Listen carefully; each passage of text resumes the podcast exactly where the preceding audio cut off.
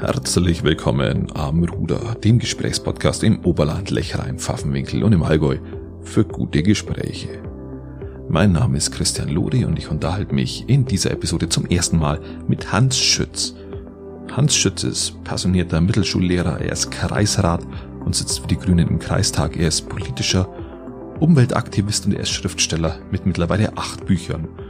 Und das Interessante an Podcasts ist immer, dass man ein Vorgespräch macht und dass man, dass man den Dinge ein bisschen vorbespricht, aber dass ein Gespräch sich immer oft ganz anders entwickelt und in ganz andere Themenbereiche kommt. Und hier ist es genau so. Über seine Arbeit als Mittelschullehrer haben wir uns nämlich vorher gar nicht unterhalten. Es ist ein ganz spontanes Gespräch darüber entstanden und wir haben es nicht vorbesprochen, aber hat richtig Spaß gemacht. Ich wünsche euch ein paar inspirierende Minuten dabei und natürlich auch eine gute Zeit hier. Herzlich willkommen, Hans Schütz am Ruder. Habe die Ehre, Hans. Servus. Sehr schön, dass du da bist und dass du die Zeit gefunden hast, äh, vorbeizuschauen. Darf ich dich kurz vorstellen? Ja, selbstverständlich. Äh, du bist pensionierter Mittelschullehrer. Du bist Schriftsteller mit mittlerweile acht Büchern. Bei uns in der Region eigentlich durchgehend bekannt. Wir haben es im Vorgespräch schon gehabt vom, vom Lehrerdasein über dein Schriftstellerdasein, über dein sportliches Dasein, über dein politisches Dasein eigentlich auf ganz vielen Sparten. Du bist ein Stück weit politischer Aktivist, auch Kreisrat und dort, wenn man so will, ein bisschen im Establishment angekommen. Habe ich was vergessen? Das war im Wesentlichen schon äh, äh das. So, so, so grob umrissen. So kann man es grob sagen, ja. Wir haben, wir haben darüber geredet, dass du Mittelschullehrer warst. Wann bist du denn pensioniert worden? Im Februar 16 bin ich in Pension gegangen nach 41 Jahren Lehrerdasein. Ist schwer gefallen? Überhaupt nicht. Äh, Weil die Schüler Schule, so nervig waren. Nein, das liegt nicht an den Schülern, sondern an den Umständen. Äh, Schule hat sich in dieser Gesellschaft verändert, weil die Gesellschaft sich verändert hat. Und äh, mir war es dann eigentlich ganz recht, dass ich aufhören konnte, weil mir zu viele Dinge im schulischen Bereich in der Entwicklung nicht mehr so gefallen haben. Das mit den Kindern war nie ein großes Problem, äh, aber das drumherum. Ja, da, da würde ich gleich einsteigen. Was, was, was ist denn nicht oder, oder wo, wo hätte man es denn besser verändern müssen, sollen? Also ihr habt da ein paar Vorschläge. Aber ja, das, das ging schon einfach damit los, äh, vor vielen, vielen Jahren, als man angefangen hat, äh, die Realschule runterzuziehen bis zur fünften Klasse. Ja, ja. Äh, das war eine Veränderung, die in meinen Augen eher zu einer negativen Entwicklung geführt hat. Dann kamen die sogenannten M-Klassen in den, in den ja, Hauptschulen, richtig, jetzt richtig. Mittelschulen. Ähm, wir haben bestimmte Lernziele aufgegeben und haben dafür andere Dinge reingenommen, die ich für nicht so wichtig gehalten habe. Ähm, es ist auch schwieriger geworden und sicher hat eine Rolle gespielt, dass ich natürlich auch nicht jünger worden bin, sondern älter. Mhm. Und der Beruf ist, äh, wenn man ihn ernst nimmt, und die Lehrer nehmen ihn in der Regel sehr ernst, ja. der ist unheimlich anstrengend und fordernd, äh, auch über die, die Zeit, die man in der Schule ist und mit Vorbereitungen verbringt, hinaus. Und das geht irgendwann auch an die Substanz, an die Kraft. Und das habe ich schon gemerkt. Mhm. Und äh, das waren so die beiden Dinge, die mich bewogen haben, ähm, mit Freude in die Pension zu gehen. Ich konnte es nur bestätigen. Ich habe mal in der Meisterschule in München unterrichtet. Zwei Tage, also äh, zwei Tage, alle 14 Tage, also einmal die Woche. Und ich habe Vormittag und Nachmittag jeweils eine Klasse gehabt und habe das gleiche unterrichtet. Das ist anstrengender gewesen, wie wenn ich den ganzen Tag handwerklich tätig bin. Das mhm. ist hoch anstrengend. Also ich hätte es nie gedacht, ich habe mir vorher die Lehrer belächelt, habe gesagt, ja okay, so ein Haufen Ferien und und äh, das bisschen Unterricht, sie da neihocken, nebenbei Zeitung lesen, ist ja nicht, nicht so der Stress. Äh, aber wenn man es, wie du sagst, wenn man es richtig machen will, ist es, ist es auch äh, psychisch völlig anstrengend. Also es, ich bin komplett fertig. Ich bin bei, aus München dann immer wieder rausgefahren und habe zwischendrin schlafen müssen, weil ich so erledigt war. Mhm. Ja, und bei mir kam dazu, dass ich nie, ich war nie so zufrieden mit dem alleinigen Lehrerdasein. Also nur Lehrer zu sein und den Stoff zu vermitteln. Ich wollte mhm. immer mehr. Ich habe immer Ziele gehabt. Zum Beispiel, das hat man dann in Steingaden, wo ich zehn Jahre war, von ja. 1980 bis 90 und dann auch in Peiting gesehen. Ein großer Schwerpunkt bei mir war die Umweltbildung. Da war ich auch überregional tätig, auch an der Akademie in Dillingen, an der Lehrerakademie, okay. an der Naturschutzakademie. Äh, und das war mir immer wichtig, dass man über den normalen alltäglichen Unterricht hinaus sich immer auch Projektziele setzt. Äh, ein Schuljahr okay. ohne ein, zwei Projekte äh, war für mich nie denkbar. Und insofern kommt dann dazu, dass man, wenn man sinnvolle Projekte durchführen will, ja. natürlich sich noch eine ganze Menge an zusätzlicher Arbeit aufheißt. Aber das ist das, was Spaß gemacht hat.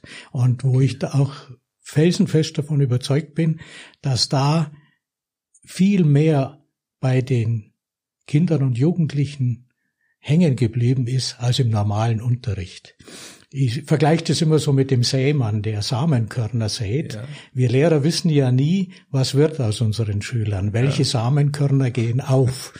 Wenn man dann aber ehemalige Schüler trifft, zum Beispiel bei Klassentreffen und dann mitbekommt, wie die sich alle entwickelt haben und wie da und dort immer wieder solche Pflänzchen aufgehen, wo man dann auch einen kleinen oder größeren Anteil hat, dass sich das so entwickelt. Und das freut einen dann. Und das ist eigentlich das, was den Lehrerberuf so interessant und so spannend macht. Ja, das ist, das ist spannend. Du hast gesagt, du hast Abschlussklassen immer gehabt und das hat dich besonders gefreut. Ja. Weil, weil du dadurch erstens mal die Leute wieder besser kennst, weil da verändern sich nicht mehr, verändern sie sich nicht mehr so stark und weil du äh, ähm, wie hast du es formuliert, weil du immer zu den Klassentreffen eingeladen wirst. Genau. In der Regel wird ja bei Klassentreffen immer der, der letzte Lehrer der, der, der Abschlussklasse ja. eingeladen. Manchmal, es gibt Ausnahmen, aber in der Regel ist es so. Und es ist natürlich ganz eine tolle Geschichte, weil das schon etwas Besonderes ist. Ich habe immer achte, neunte Klassen gehabt, ja. äh, bis auf die letzten zwei paar Jahre. Und wenn du dann diese zwei Jahre zur Prüfung hin mit den Schülern mitgehst, man macht ja die Prüfung praktisch gemeinsam. Und dann gibt's eine Abschlussfahrt und eine Abschlussfeier und äh, man hat einen Lebensabschnitt gemeinsam äh, erfolgreich in der Regel hinter sich gebracht.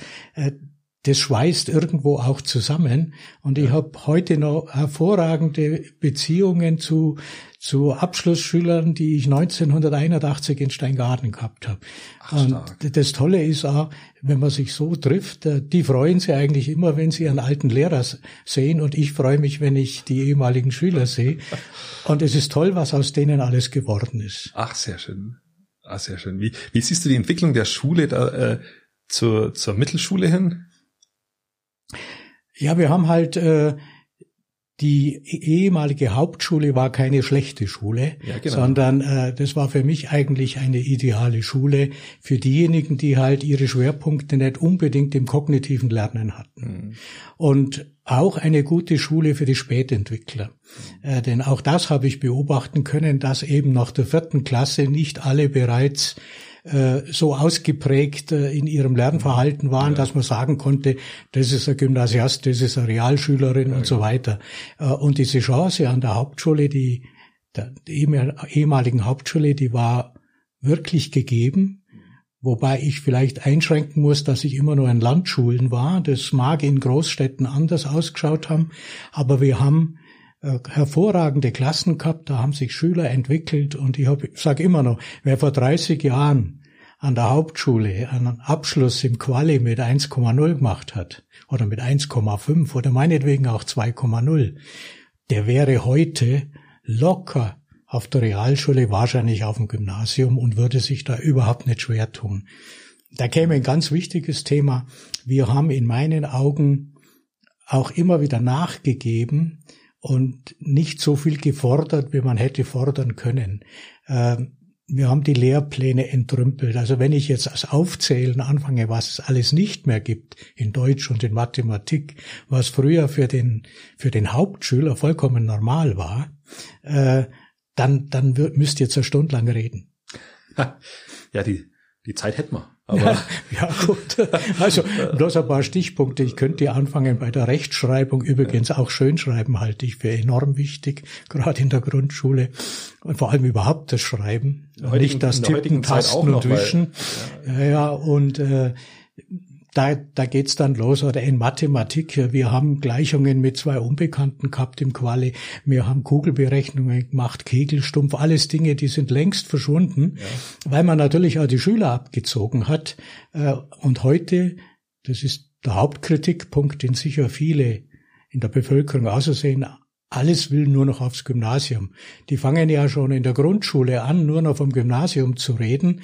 Und äh, ich habe dann einmal spöttisch gesagt, also irgendwann sind wir dann beim pränatalen Abitur, ja. äh, sechs Wochen nach Geburt oder so. Also genau. äh, es, es ist schon eine Entwicklung, die mich sehr bedenklich stimmt.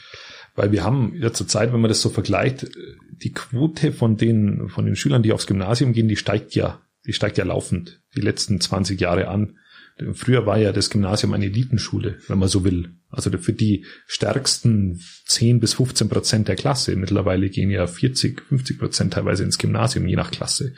Das ist ja schon eine, wie du sagst, eine, aus meiner Sicht auch eine bedenkliche Entwicklung, auch als Handwerker, weil, weil ja da auch nicht mehr die, wie sagt man es, Bereitschaft, ist vielleicht der falsche Begriff, aber nicht mehr das Interesse da ist, in ein Handwerk zum Beispiel zu gehen oder was Normales zu lernen? Äh, das ist eine Frage der Wertigkeit. Äh, ich habe immer gesagt, es gibt verschiedene Formen der Intelligenz. Und es muss nicht bloß das Kognitive sein, das äh, der Gymnasiast natürlich ausgeprägt ja. sein eigen nennt und der dann studierfähig wird. genauso wichtig sind Leute, die Praktiker sind, sind, wie du gesagt hast, die Handwerker, die wissen, wo man hinlangt. Und vor allem ganz wichtig, wir spüren es zurzeit, ist die soziale Kompetenz, ja. die soziale Intelligenz.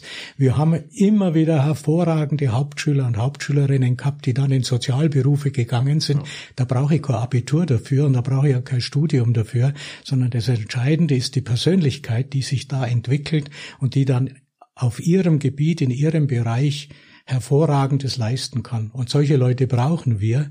Überspitzt gesagt, wir brauchen nicht 100 Prozent Abiturienten und Studenten und Studentinnen, die dann doch, weil sie gar nicht überall unterkommen können, dann wieder zurückgehen auf Berufe, genau. die sie auf einem anderen Weg eigentlich äh, besser und denke ich von der Persönlichkeitsentwicklung her auch äh, ja passgenauer hätten äh, sich äh, machen können. Das, das, aber das ist ja so ein Riesenthema.